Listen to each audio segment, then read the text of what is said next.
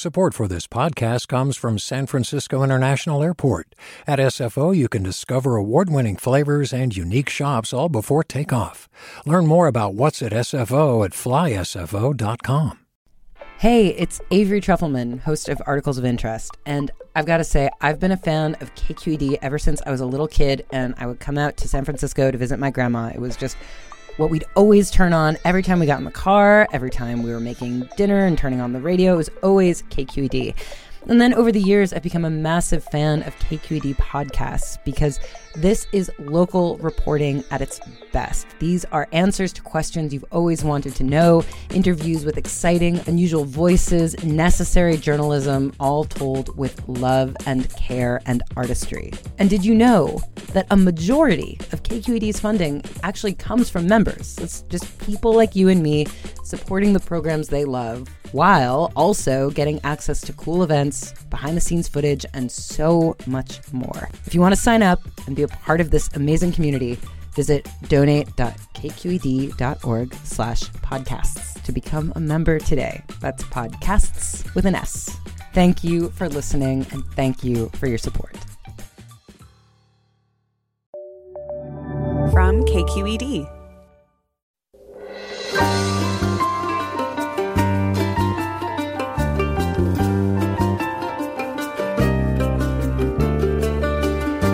Have you ever wondered what it means to have a maternal instinct?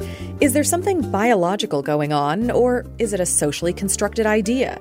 In her new book, Mom Genes, author Abigail Tucker explores what happens at the cellular level in people's brains and bodies when they become a mother.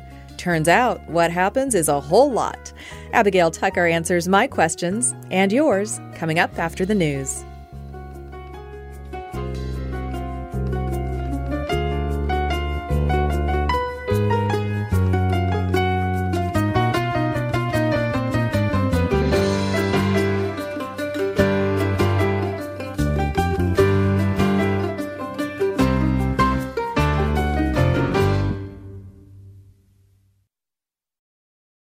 Hello and welcome to the 10 a.m. hour of Forum.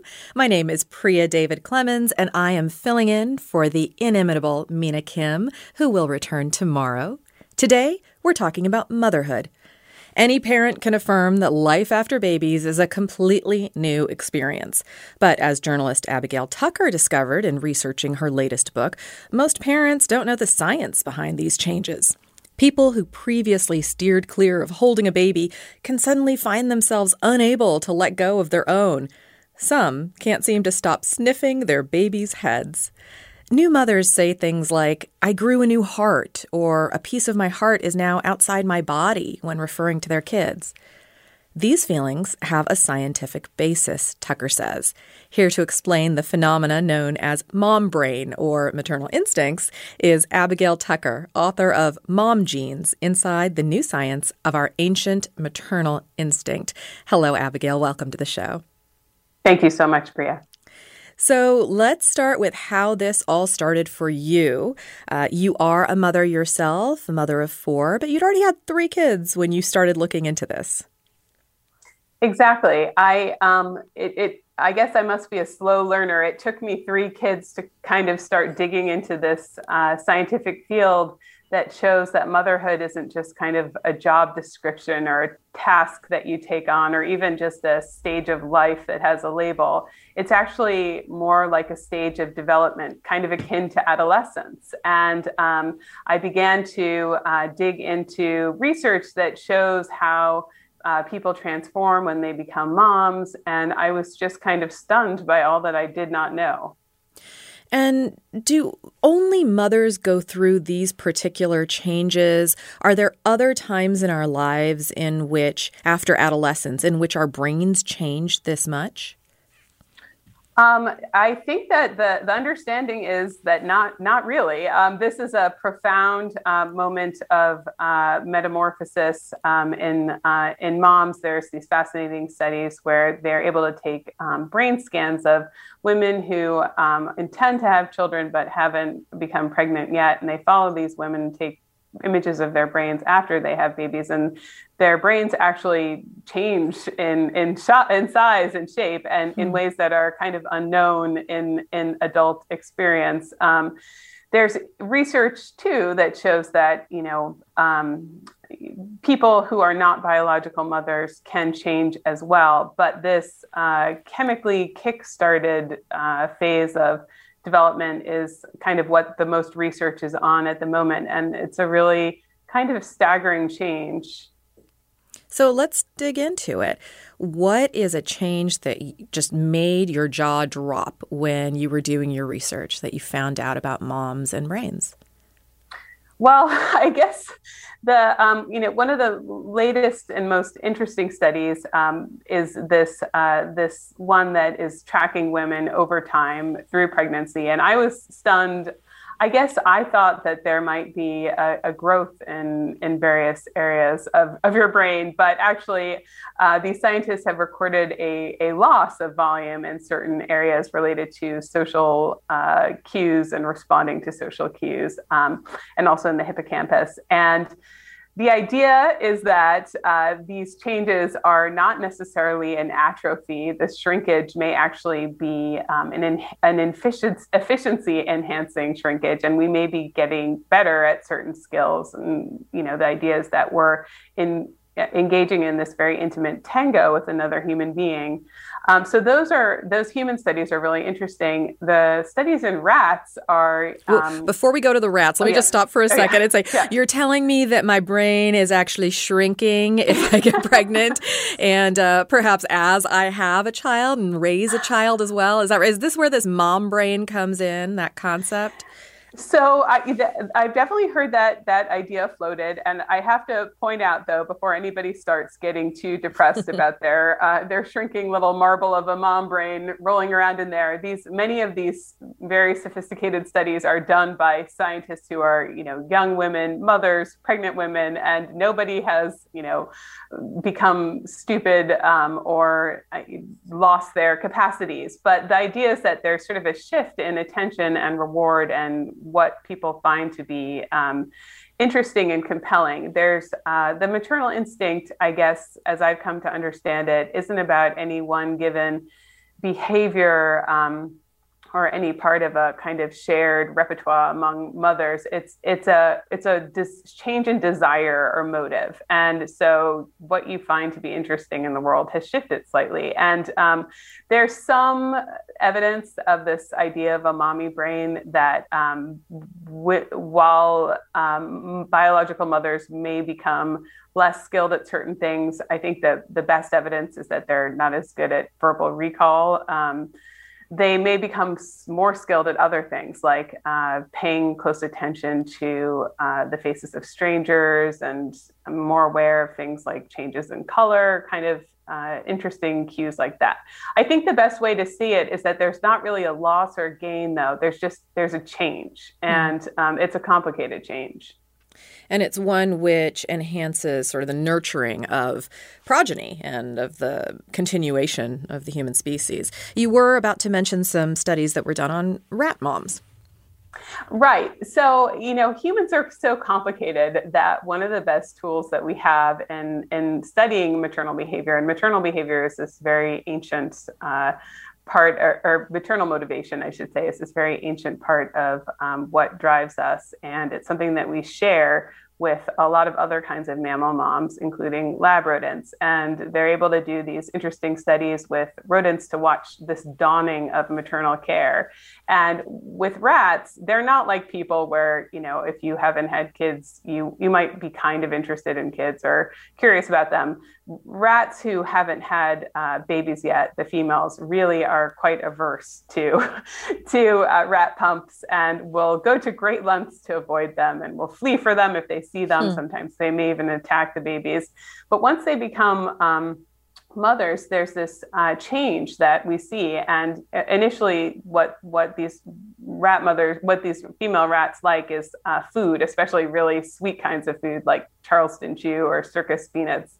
Um, once they become mothers, they'll start choosing these uh, baby pups over food. And there's this one classic experiment where they let the rat mothers press a bar to get as many babies as they wanted, basically.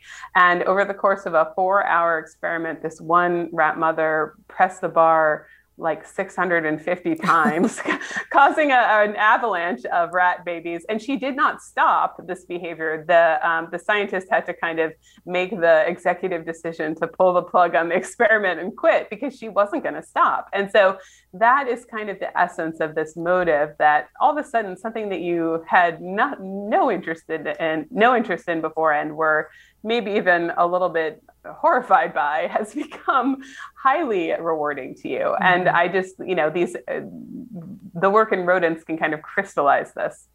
And then at the same time obviously not everything transfers over. So talk to us about that looking at these animal studies and then looking at how it plays out in humans because um, you know i know plenty of moms who after a baby say that's it. I don't want anymore they're not going to push that button again exactly. It's always important to note that human moms are not just like big, uh, enormous rats with nicer hair. We're very different. We have more complicated brains. We have all kinds of um, influences that are layered on top of this this drive. And yes, there's uh, you know people don't have 650 babies, and that's probably a good thing.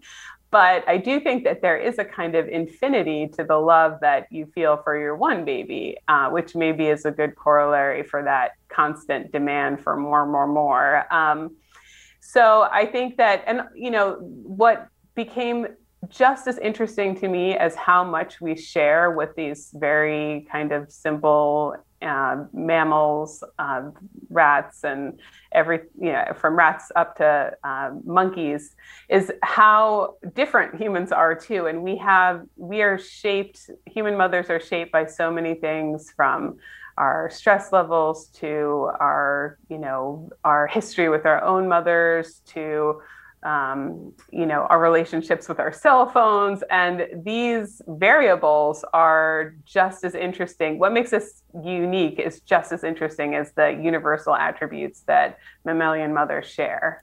So, having done this research, how do you define maternal instincts and how much of it really falls down on the side of biology versus the side of socially learned behavior? Um, so that's a really uh, good question.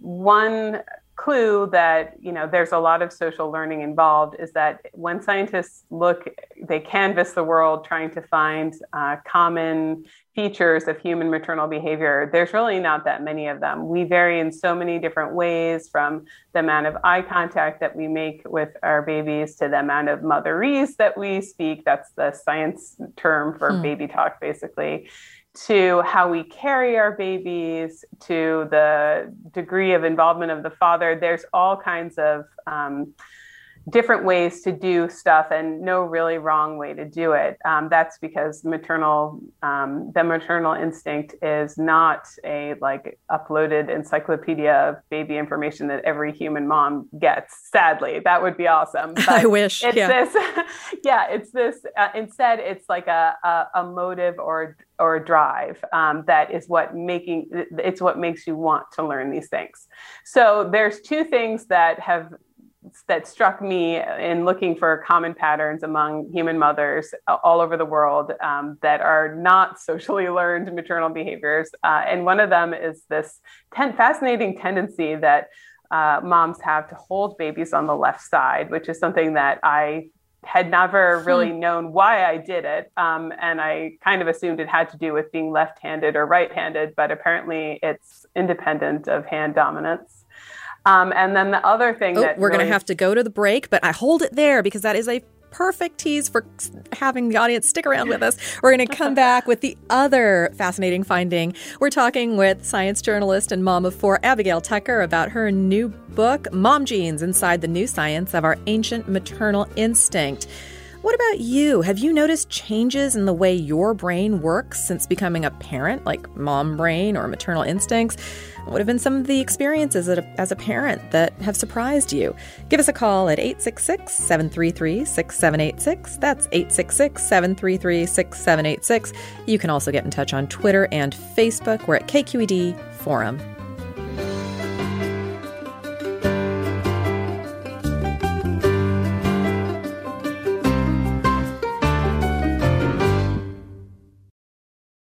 Support for Forum comes from San Francisco Opera. Set 10 years after a school shooting, the critically acclaimed opera Innocence takes us into a complex emotional journey where our understanding of innocence and guilt is constantly upended. Kaija Saariaho's ethereal score collapses the past into the present as a community of survivors grapple with how to move forward. Don't miss the highly anticipated American premiere of Innocence, June 1st through 21st. Learn more at sfopera.com. Welcome back to Forum. I'm Priya David Clemens, filling in for Mina Kim. We're talking with science journalist and mom of four, Abigail Tucker, about her new book, Mom Genes Inside the New Science of Our Ancient Maternal Instinct. And Abigail, just before we went to break, I had to cut you off. You have a two part answer um, to some of these surprising findings. Tell us where you were, where you could you just catch us back up and move us forward? Yeah, we were talking about um, what uh, sorts of mothering behaviors we see universally. And we are talking about how there's not actually as many as you might think. There's not some sort of hidden code for how to be a mom. Um, people do things really differently all over the world, which is different than other animals. Like certain animals, like a, a rabbit, that right before they have a baby, they have to do really specific stuff, like tear out all of their chest hair and make a nest. And if you don't let them do this, they're going to be a bad mom. Mm. luckily, luckily, human moms aren't like this. And the two things that I think stuck out to me in the literature as being universals are this idea of um, this t- interesting tendency that moms have to hold babies on the left, um, which is not something I'd thought of. Uh, and if I had, I sort of assumed that it was a left handed, right handed thing. But it turns out that this is a universal tendency, it seems like, among mammal moms. And scientists have recently studied walruses and flying foxes and found that they too like to keep their babies on the left side. And this has to do with this sort of lap sided layout of the mammalian brain and how we like to um, look at our babies and perceive their emotions and process them, and how they like to look at the left side of our face, which is apparently more expressive. So that's hmm. one thing. The other thing that I thought was a neat uh, common thread among human moms is uh, the role of the maternal grandmother. I did not realize that these um, grandmas are such important figures uh, the world over, but they really are. And um, there's interesting studies that show that, you know, having your mom around can even have effects on your mental and physical health and your you know de- the health of your delivery. And back in uh, pre-industrial times there's work showing that the presence of a maternal grandmother can uh, boost child survival rates too. In some and some scientists have argued that they're even more helpful than than biological fathers are which i know is not necessarily the way that some of us have have found things but mm-hmm. it's an interesting finding nonetheless so, right, there's all this variability in um, maternal behavior, and that's because what unites us with each other and also with rat moms and lion moms is that we have this this motive but there's a lot of different ways to solve the problem of having a child what what unites us is this this desire to to do our best hmm. basically mm. We are talking on Forum this morning with science journalist Abigail Tucker about her new book, Mom Genes. If you're interested in joining the conversation, please give us a call at 866 733 6786. That's 866 733 6786 all of us have either had a mother or known one. And so we're looking forward to hearing from you. You can also get in touch on Twitter and Facebook or at KQED Forum or email your questions to forum at kqed.org. We have a caller now. Kashika, and she's joining us. Kashika is a new mom. She's joining us from Oakland. Uh, you're on the line now. Hi, Kashika. Hi. Hi thank you for for taking my question. Um, I'm just wondering about mom brain, and um, af- after some time, how long does it take to get the ability to recall words? Um, that's something that I seem to still be having trouble with, even with a 20 month old. And I find myself often searching for words that I know that I know and didn't have any trouble recalling before. Mm-hmm. But now here I am having trouble bringing it back. So, how long does it take to get it back? Please tell me. Such a good question, Kashika. My own kids are nine and 10 years old, and I still sometimes struggle, and I'm in this business. So, it's not always that helpful to not be able to recall a word. Abigail, any advice here? When does it end? yes, Kashika, I too feel your pain. It, this was definitely not a good study to encounter while I was in the middle of writing a book. you know, um, so these brain changes, uh, they are thought to be permanent is kind of a scary word, but these studies that we've been talking about where they'll image the brain before and after um, pregnancy, they know now that these changes last for at least two years. And uh, that's not because they go back to that you bounce back necessarily to how you were after two years. I think two years is sort of when the study ended. So there's a, a change that is enduring. And there's also interesting research that um, the changes of childbirth can be the mental changes of childbirth can be uh, cumulative. So, moms who have three kids might score slightly worse on these verbal recall tasks than moms who have one kid. But it's not all bad stuff. Like in the, the rat studies, for instance, um, uh, the mothers of uh, three, uh, or not mothers of three, multi time uh, rat mothers outperform uh, first time mothers and uh, females who haven't had uh, pups yet in stuff like um, solving mazes and finding food and uh, even hunting crickets in one study. So we do have some uh, some superpowers to boast of, but I think you know it's important to think that this this motherhood stuff is not just something that we're embarking on and we can just kind of go back to normal unnecessarily we we are changed in a fundamental way but i still think that you know we can continue to pursue whatever we were wanting to pursue before. It's just that we have um, you know developed i think is the best way to say it Abigail, do you have any concerns? Oh, Kashika, thank you for your call. I appreciate it. Um, and I just want to ask Abigail if she has any concerns about this research coming out and the, the work that you've done, Abigail, um, to shed light on these changes that happen to mom brains in terms of the progress that women have made in the workplace, and that any of these findings will then sort of wash back against people who choose to have children um, and limit their prospects or make people think of them in a way that is less than positive?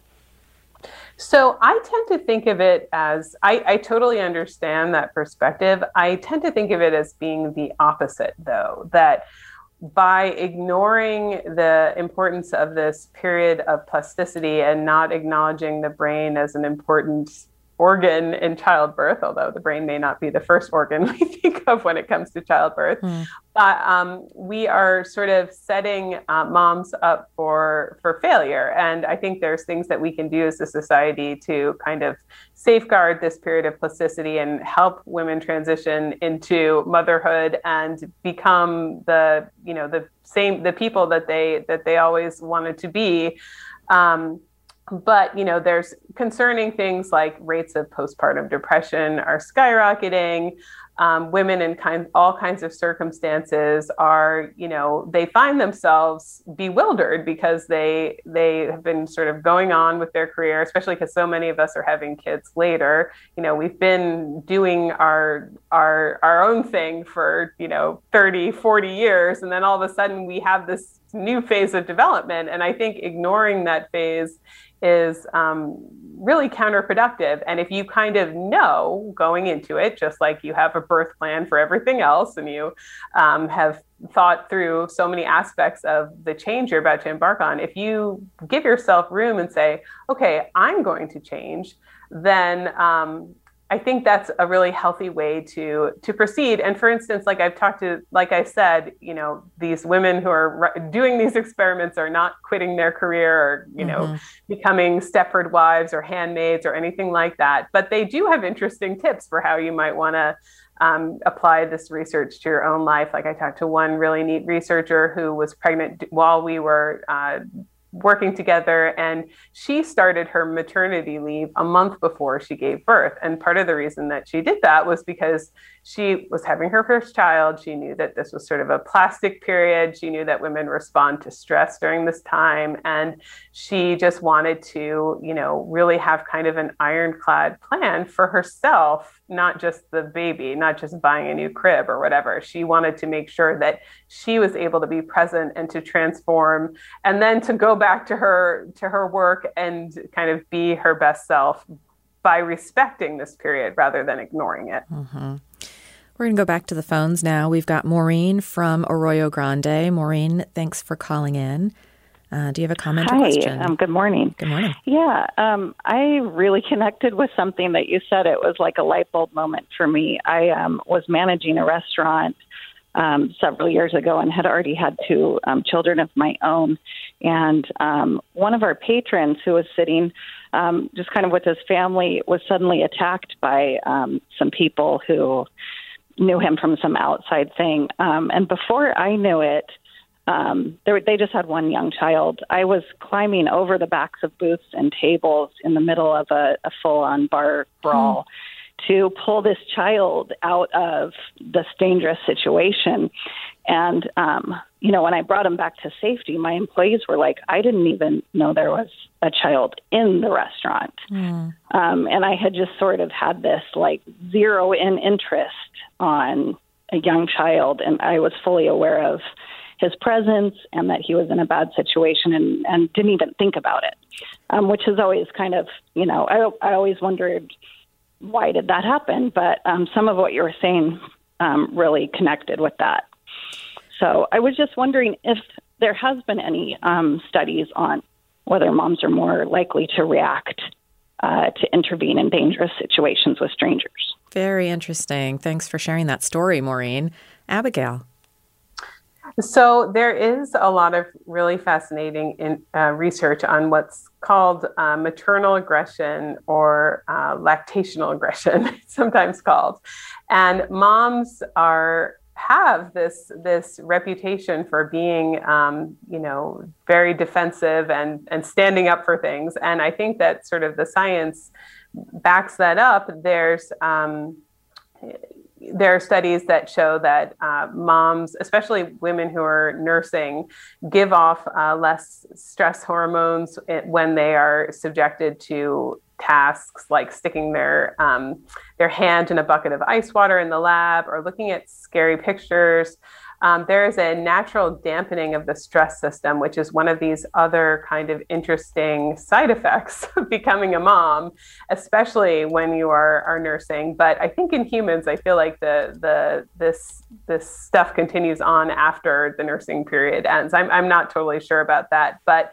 it's this combination of a dampened stress response, which may be um, an, an evolved to, help mothers breastfeed for extended periods and stay still and quiet with their, their with their babies, but also to kind of face threats. And it's coupled with this environmental hyper awareness that we were talking about a little bit um, ago, where moms are attuned to things like strangers and and uh, stuff going on in their environment. And so if you put those two things together, the dampened stress response and environmental uh, hyper awareness, then you get these trademark maternal aggressive aggressive mm-hmm. behaviors, and you can study them um, in the lab. Scientists do neat stuff like.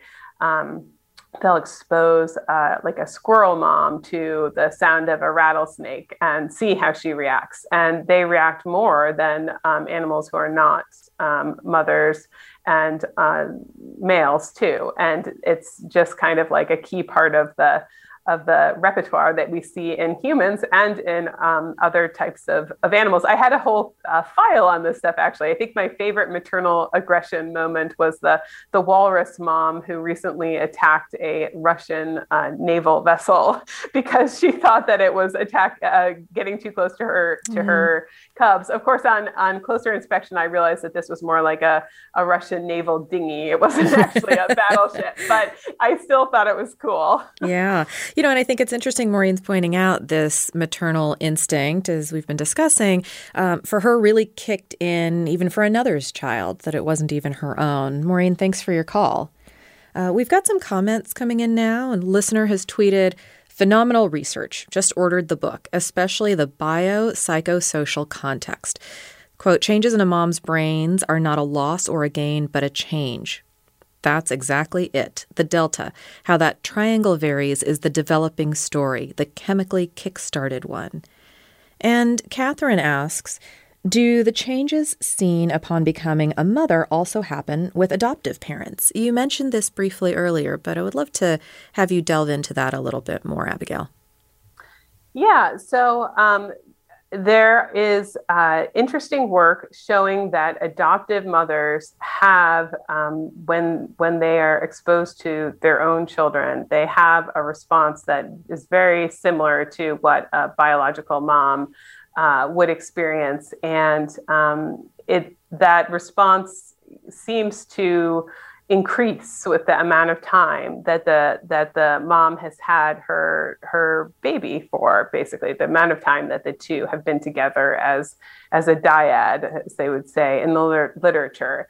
And in these lab experiments with rats um, you know there's a couple different ways that you can make a mom. This was one of these things that just shocked me when i was doing um, the research you can make a mom by injecting a rat with a certain special cocktail of hormones that mimic the um, pregnancy, birth, and lactation hormonal uh, setup. Or you can take a rat who's not had children or children, pups, and put her in a cage with pups and make sure that she doesn't um, hurt the pups and is just kind of exposed to them. And after about, this wouldn't happen in nature, but scientists know that after about a week of being with these pups, the um, virgin rat starts to change and she starts to develop um, maternal behaviors. She starts to do stuff like retrieving the pups when they cry instead of running away from them and her brain starts to change too. She starts mm-hmm. growing receptors in in certain areas of her brain that would mimic a, a, biological mom. And so the idea is kind of that there is a maternal seed that is buried inside of the brain of every mammal, including you know people who haven't had biological children, including males, um, dads, but also guys who haven't had kids yet and that this can sort of grow with the right exposure to um, to, to pups or kids in our case. In this um, in this lab that I visited, it was actually they're trying to tease apart what exactly is it that about this experience that's causing these virgin rats to change. And they were even doing something where they basically were showing the the virgin rats these kind of like parenting videos, actual hmm. like virtual reality, uh, uh, to see what cues they actually needed. Did they need to smell the pups? Did they need to see the pups? They they tried separating them with a barrier that was sometimes clear and sometimes not clear to see to isolate what it was that was causing this learning. But I thought it was fascinating um, in in the wild in, in nature this kind of adoption stuff doesn't usually happen when we read in the news about like animals that are adopting each other in, in the kalahari desert or whatever. It's usually a, an animal that's already a mother who has been primed biologically to mother and is taking on um, another animal um, because she's already kind of been uh, incentivized to do that chemically. In humans, though, we frequently uh, make the decision to care for each other's children, and we metamorphosize to support that love and that mm-hmm. decision. Mm-hmm. Georgianne writes in that she says, I am both a nurse practitioner and a lactation consultant. I tell brand new mothers that although everyone is focused on the physical birth of their baby, it is also the birth of themselves as a mother. It is very important for them to recognize and honor that. I also say, relax and embrace being a beginner. Your baby is very forgiving around beginners. We are talking with science journalist and mom of four, Abigail Tucker, about her new book, Mom Genes Inside the New Science of Our Ancient Maternal Instincts. She's also the author of The Lion in the Living Room How House Cats Tamed Us and Took Over the World. What about you? What are some preconceived notions about parenting that turned out to be true or false for you? Give us a call at 866 733 6786. That's 866 733 6786. You can also get in touch on Twitter and Facebook. We're at KQED Forum, or email your questions to us at forum at kqed.org. Stick with us, we'll be right back.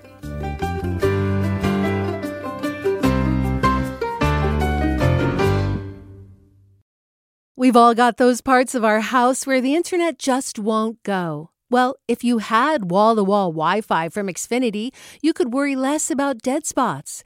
Because with wall to wall Wi Fi from Xfinity, you get fast speeds, reliable connection in every room, and power for all of your devices, even when everyone's online. That's wall to wall Wi Fi only with Xfinity. Restrictions apply, not available in all areas, actual speeds vary. We are talking with science journalist and author Abigail Tucker about her new book, Mom Genes Inside the New Science of Our Ancient Maternal Instinct. You're listening to Forum. My name is Priya David Clemens, in for Mina Kim today. We're going to go to the phones now. We have Dorsa calling from Berkeley. Dorsa, thanks for calling in. Hi, thanks for taking my call. Um, I am a working mom. I have two small children. I have a five year old and a one and a half year old. And I want to say, I want to, I think I've been more efficient at work and um, using more critical thinking skills and um, just multitasking since I've been a mom. So I want to kind of respond to the comment you made, like, how do you feel about the working force and the mom? And I'm in management, and I really actually like hiring mothers hmm. because I feel that they are um, just I don't know. It's easier to manage them first of all, and then also um, they're more efficient. They're more they have critical thinking skills. They know what to focus on and not focus on, and and get the work done. And with the pandemic, that has even been more clear of the working moms that I work with that's all. That's all I to comment. Dorisa, yeah, thank you for calling in. We appreciate that. And you know, on this same topic, Caroline has written in as someone who does not have a child. I often feel that I didn't go through a critical stage of development, which for me has a feeling of not completely having ever grown up.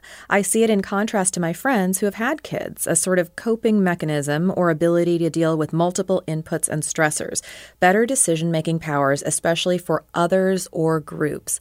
Abigail, in your book, you do mention some research which talks about how um, mothers, in particular, spend less time making decisions when it comes to online shopping.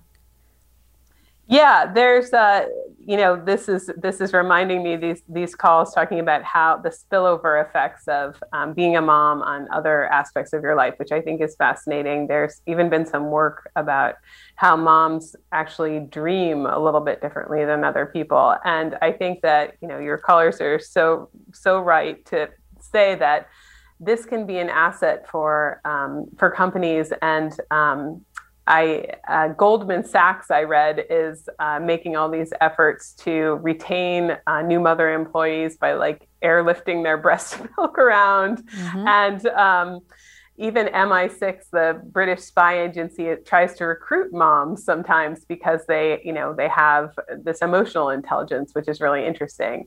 That said, you know, I don't think that people who haven't had kids should feel like they're stunted in any way. It's just, you know, it's it's more of a difference. I, I I'm I'm not. I think that you know, there's probably arguments that there's there's pros and cons to, to both of these ways of being.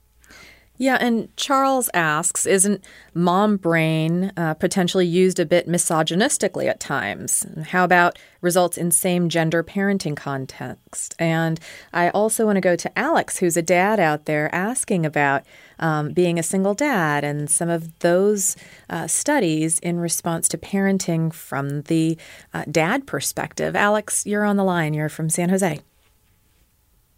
Hi, yes, thank you. So, yeah, my this is a great discussion. So, my question is for Abigail: is uh, great studies that you've done. Have any studies in particular been done for um, single dads and their ability to make these uh, adaptations and, and responses um, when they have to take full responsibility of their children? And, i and I say this because I'm a single dad. I've been raising my da- my um, son since he was two years old, and I I feel that um, I'm just as nurturing as any mom, and I feel that dads in general, single dads in general, have kind of been given short shrift by society.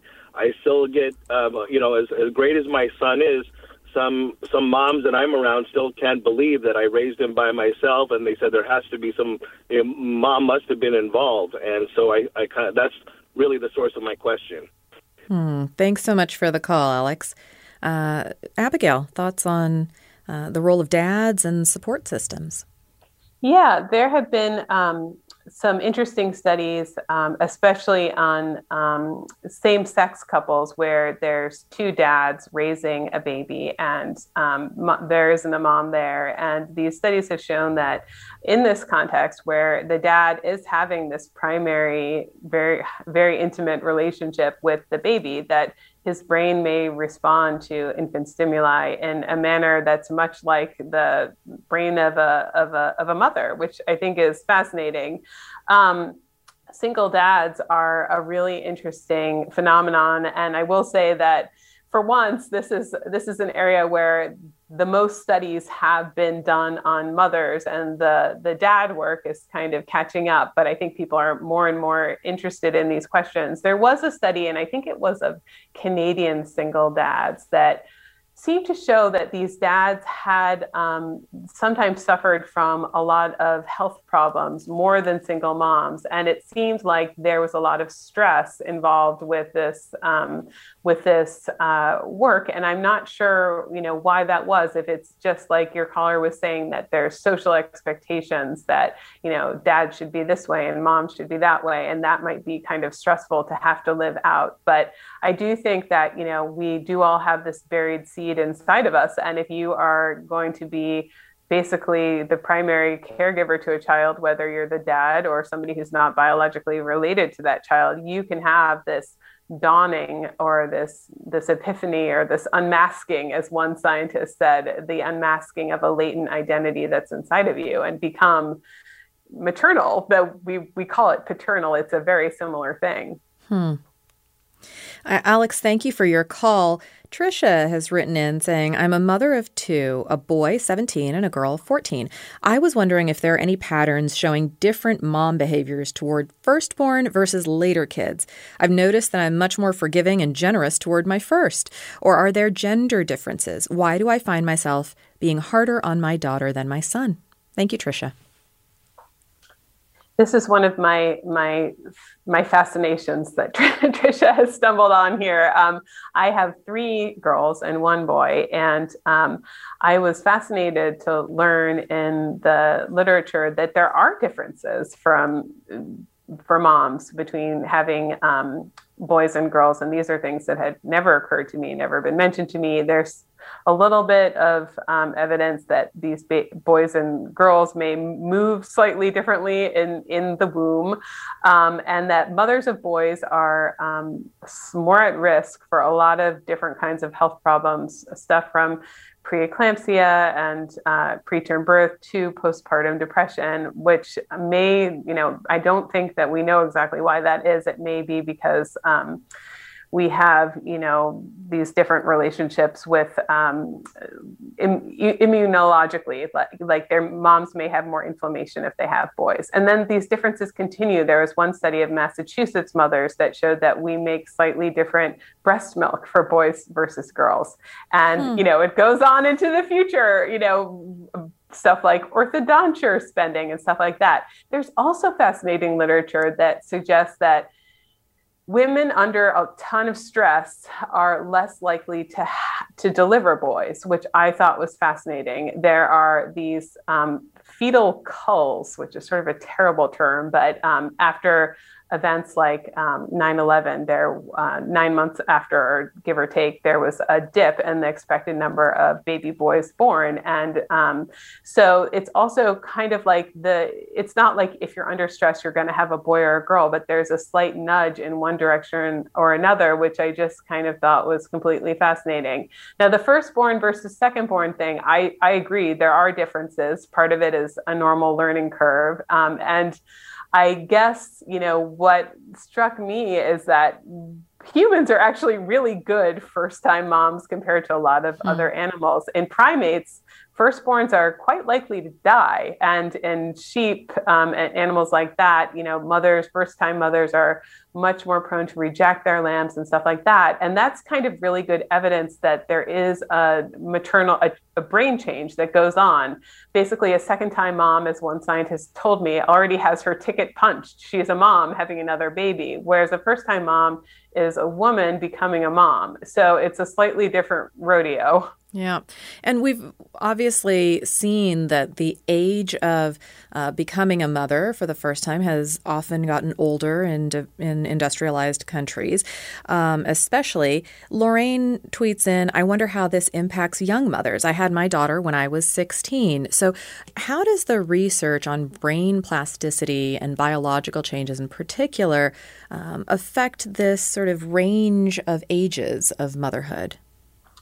So the there there is evidence, and of course, this is should be taken with a grain of salt. And I went to, um, in fact, the lab of a very wonderful researcher um, in North Carolina who had her first baby as as a teenager. She herself was a teen mom, um, but there's there's research that shows that you know being a very young mom can be hard, and um, that may be because your brain is still growing and changing in areas related to executive functioning and um, things like that. And that, you know, now we know that the brain changes of adolescence can last until your early or mid 20s. And that, you know, maybe somebody who is undergoing a whole nother set of changes may be sort of it may be challenging to have um, the maternal transformation layered on top of that.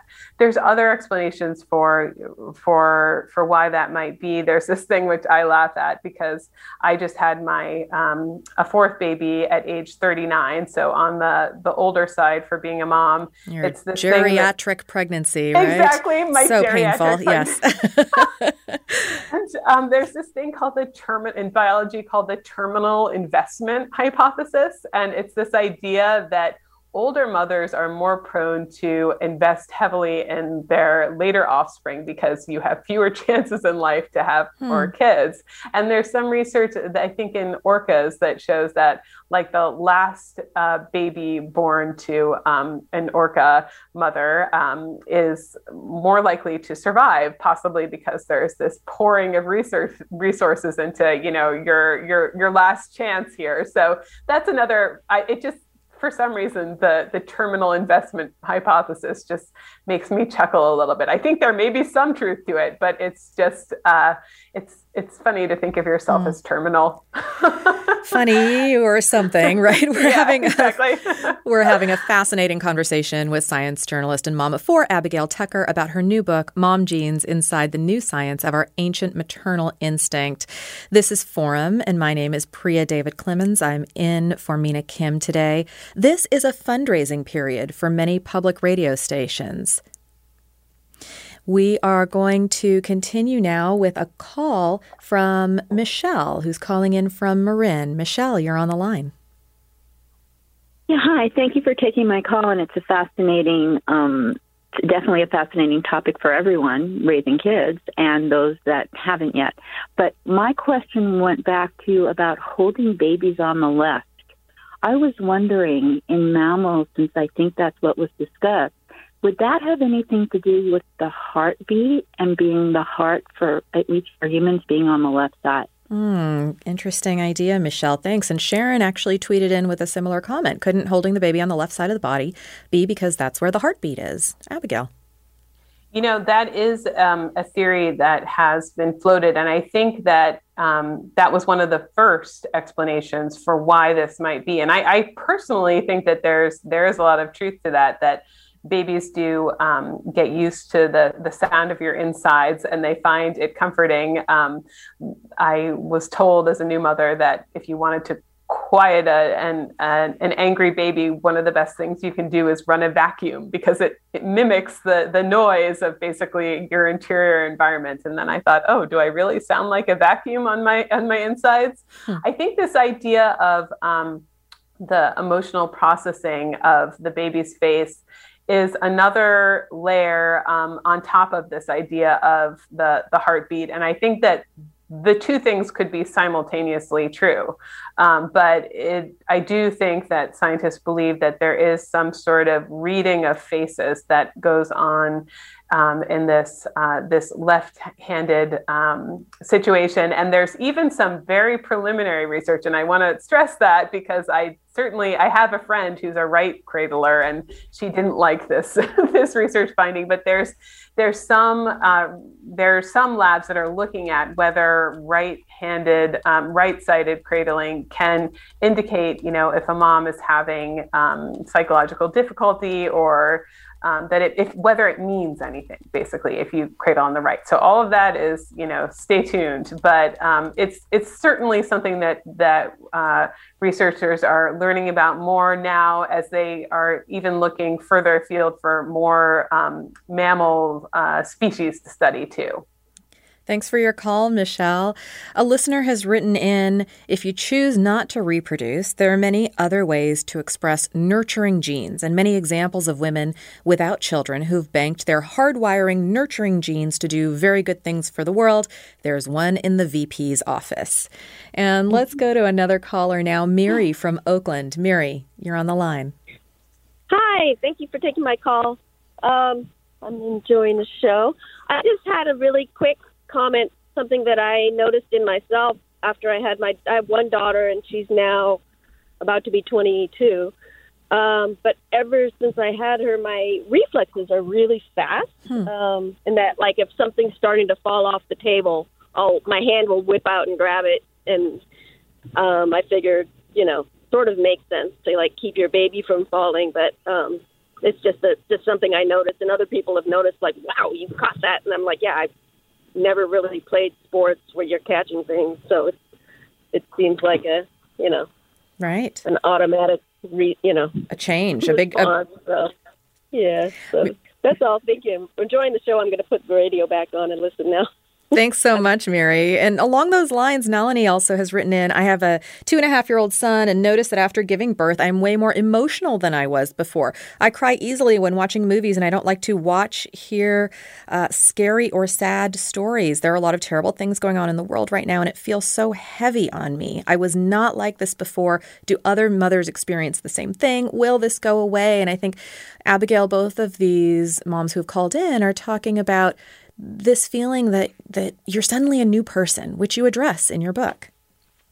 Exactly. Yeah, I um, I, I love this idea of the the super mom reflexes, um, and we talked a little bit about there. There's kind of this this theory in the literature. I've seen it called "mother the hunter." How um, moms may be, you know, in in rat studies, basically, they're better at um, catching and killing crickets and um, finding Fruit Loops in a maze and all this stuff. And so there is a sense where you know you get better at at certain physical tasks. Um, that may be, though, that there was another study done on uh, leopards, I think, and um, the amount of whether moms were better hunting um, animals than than others, other uh, non non-mother leopards. And I think the idea was that they did catch more prey, but um, they were going after smaller things like um, lizards as opposed to gazelles. And so I think, you know, the thing, whether or not our, our reflexes change or our bodies change in other ways, we're, um, our motive is really what, what, what changes. And, um, I, I just love that idea though, that she's become a super, super reflexive. Mm-hmm. And in that way of protecting, um, you know, the the future of the human species. So, uh, thanks for all the callers and the comments. We appreciate it. And thank you most of all to my guest today, Abigail Tucker, a science journalist and mom of four. We've been talking with her about her new book, Mom Genes Inside the New Science of Our Ancient Maternal Instinct. Abigail is also the author of The Lion in the Living Room How House Cats Tamed Us and Took Over the World. Thank you, Abigail. Thank you so much, Priya. Stay tuned for another episode of Forum tomorrow morning at 10 a.m. with Mina Kim. I'm Priya David Clemens. Thanks for joining us here on Forum.